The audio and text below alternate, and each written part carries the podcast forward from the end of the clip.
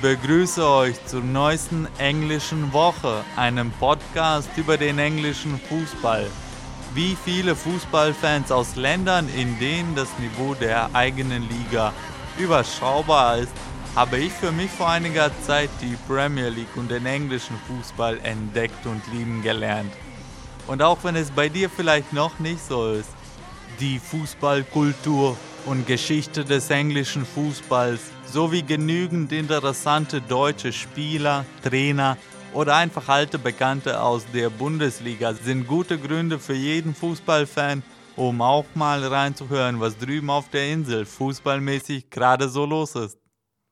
Gerade können alle Freunde des englischen Fußballs kurz Luft schnappen, denn der Marathon, der im Sprinttempo gelaufen wird in England, der Block von Spielen um die Weihnachtszeit und das Neujahr sind vorbei. Viele finden, dass die körperliche Belastung für die Spieler zu groß sei.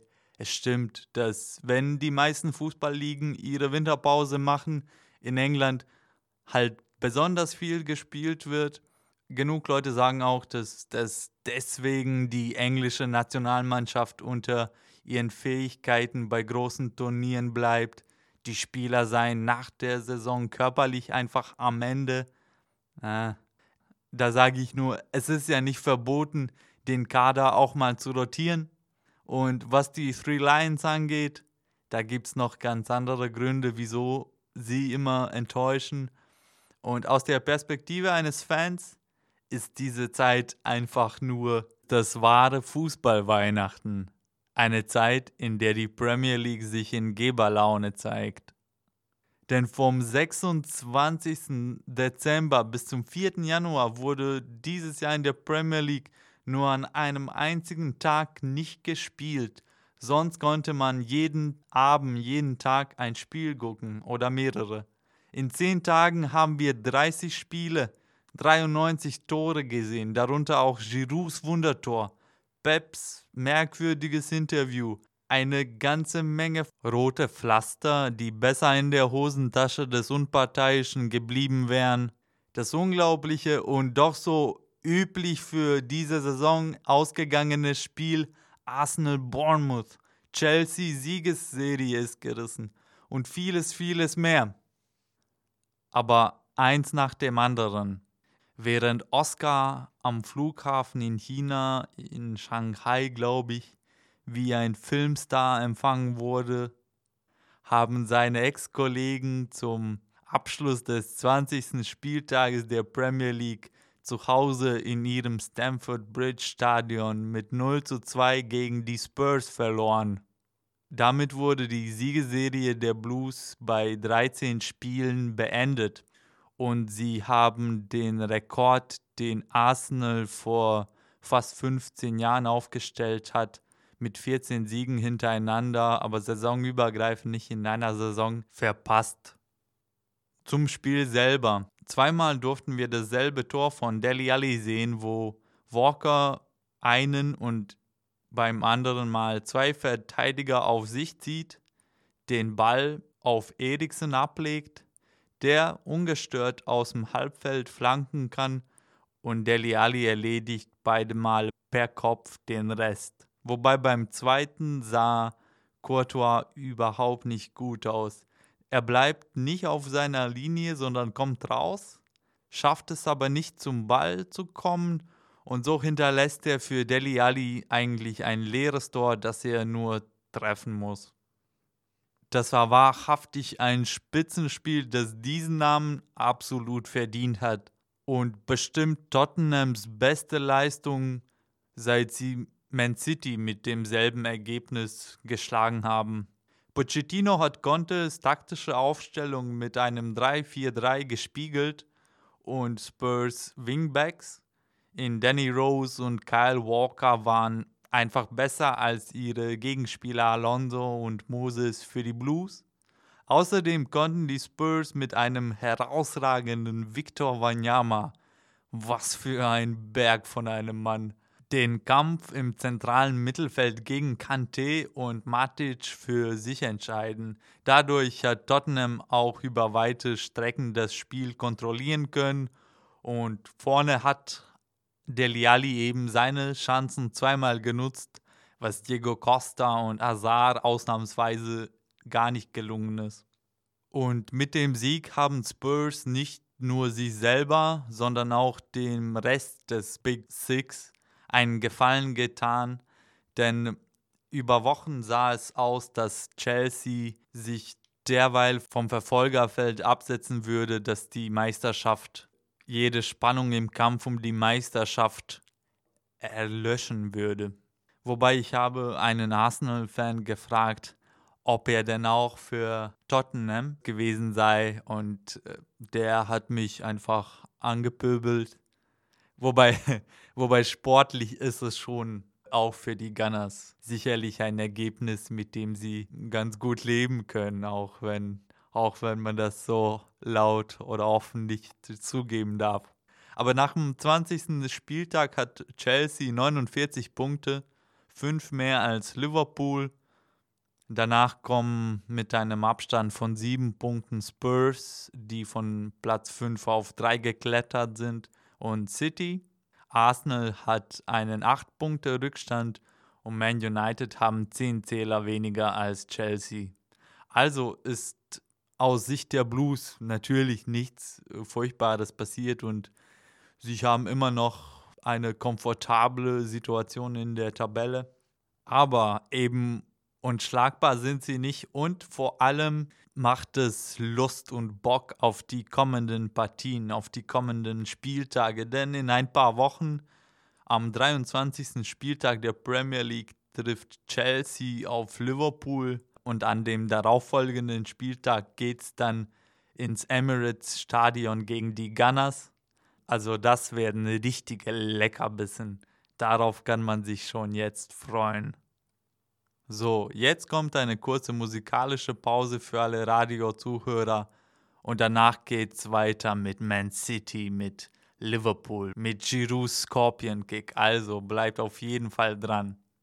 Aber zur Musikauswahl. Ich habe diese Woche eine Dokumentarserie über die mächtigste Familie Amerikas gesehen. Und dieser Familie gehört auch der Künstler der eigentlich ein zurückhaltender, sogar introvertierter, einfach ein netter Typ ist. Hier ist für euch Kanye West mit All of the Lights. Willkommen zurück, du hörst gerade die englische Woche, einen Podcast über den englischen Fußball. Es gibt Sachen im Fußball, im Leben, die man nicht erzählen kann. Naja, ich werde es versuchen, aber die muss man gesehen haben. Und so war es auch mit einem Interview von Pep Guardiola nach einem 2-1-Sieg der Citizens, als er so genervt von der ganzen Welt scheinbar war, dass daraus ein sehr ungemütliches, ein ähm, auf Englisch würde man sagen awkward Interview entstanden ist. Oft äh, passiert es ja in solchen Fällen, dass so ein ungemütliches Interview zustande kommt, wenn ein Reporter eine dumme Frage stellt oder so. Diesmal ne, war es nicht so. Also, was war denn da los? Guardiola, keine Ahnung, wie es in Spanien war, kriegt aber in England von der Presse oder wenigstens von Teilen der Presse so einiges ab, wie auch in Deutschland das der Fall war, meine ich er müsse sich an das englische Spiel gewöhnen und noch lernen. Und ja, das ist eins solcher Vorwürfe, die, die er zu hören bekommt. Naja, und im Spiel gegen Burnley ist erstmals Fernandinho Mitte der ersten Halbzeit vom Platz geflogen, wobei meiner Meinung nach war das keine Fehlentscheidung des Schiedsrichters. Und außerdem war er mit Burnleys Tor sowas von nicht einverstanden, das dann die Partie nochmal spannender gemacht hat in der zweiten Halbzeit. In der fraglichen Szene wurde Claudio Bravo im Torraum oder Torwartraum, naja, egal, ihr wisst, was ich meine, zweimal von Burnleys Angreifern behindert, wobei die zweite Episode, die hauptsächlich, glaube ich, dafür verantwortlich war, dass das Blut der Citizens am Aufkochen war, das war schon nach dem Tor, wie man es der Torlinientechnik sei Dank im Nachhinein sehen konnte. Also irrelevant eigentlich. Vor der Ball dann von der Linie geklärt wurde und dann Gray in dieser Episode mit absolut einem Foul den Ball aus Bravos Händen schlägt.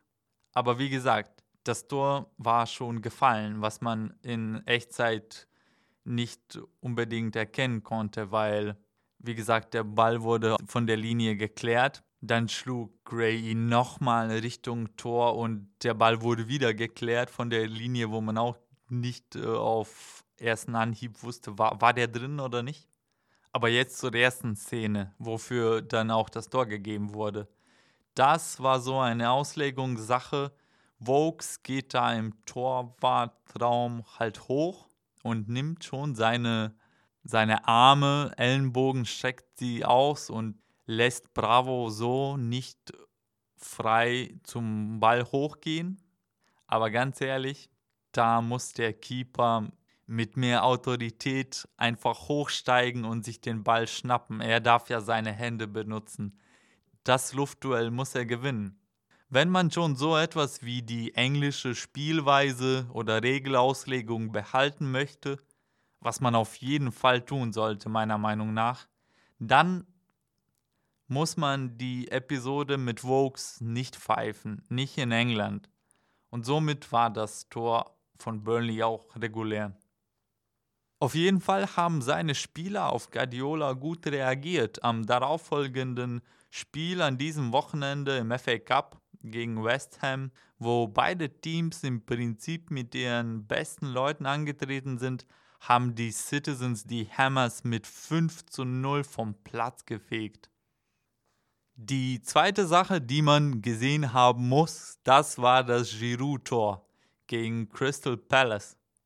Nach einem für Arsenal typisch großartigen Konter spielt Giroud erst in seiner eigenen Hälfte im Bedrängnis mit der Hacke den Ball weiter. Dann geht's blitzschnell nach vorne. Palace Verteidiger laufen wie die Wilden zurück. Doch der Ball ist bekanntlich immer schneller unterwegs und am anderen Ende flankt dann Sanchez auf Giroud. Der Ball kommt etwas ungenau in den Rücken des Franzosen. Er nimmt ihn aber direkt mit Hacke hinter seinem Rücken aus der Luft und knallt den Ball unter die Torlatte.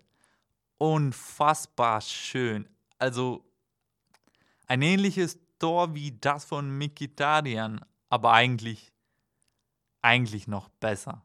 Das Tor des Jahres. Und das sage ich nicht als dummen Witz, weil es am 1. Januar erzielt wurde. Das Tor des Jahres bisher und vielleicht auch am Ende des Jahres. Die Gunners haben überhaupt in den letzten Wochen für reichlich Unterhaltungswert gesorgt. Sie haben gegen die Cherries an der Südküste zwei Punkte liegen gelassen.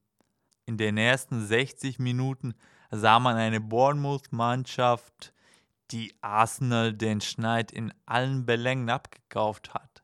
3 zu 0 stand es für Eddie House Männer. Und das vollkommen verdient. Doch wie so oft kann man bei Arsenal dieses Jahr zwei Teams in einem Spiel sehen oder, naja, das ist eine Mannschaft mit zwei Gesichtern vielleicht, nennen wir so.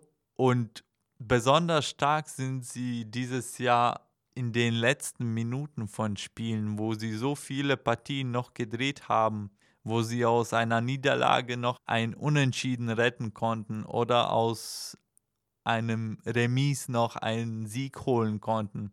Und so war es auch gegen Bournemouth, denn in den letzten 20 Minuten schoss Arsenal drei Tore.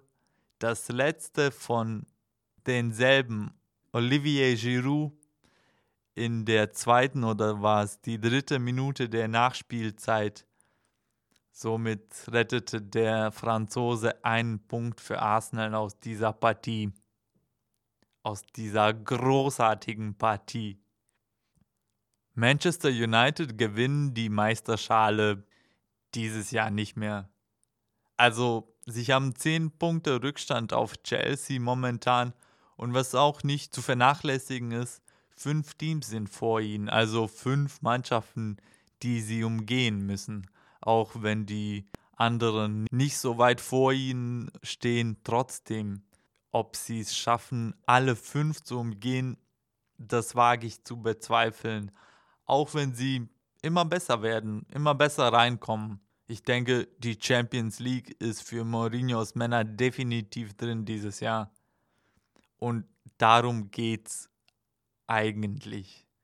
Also, ne, Meister kann nur einer sein, aber mit diesen starken Top 6 Teams dieses Jahr müssen zwei halt außen vor bleiben und werden Champions League nächstes Jahr nicht spielen können. Und die große Frage, also Meisterschaft ist natürlich wichtiger, aber die zweite große Frage, wer wird jetzt draußen bleiben müssen? Und hier sind Manchester United wieder im Rennen. Sie haben ihre letzten sechs Spiele hintereinander gewonnen und der Fortschritt ist auch auf dem Rasen sichtbar. Mikitarian gefällt mir richtig gut. Pogba ist mittlerweile in England und in diesem United-Team angekommen. Er hat eine besser, klarer definierte Rolle in der Mannschaft eingenommen. Etwas weiter vorne als Unterstützung für Zlatan, der weiterhin trifft. Bisschen Glück, wie gegen Borough gehört dann auch mal dazu.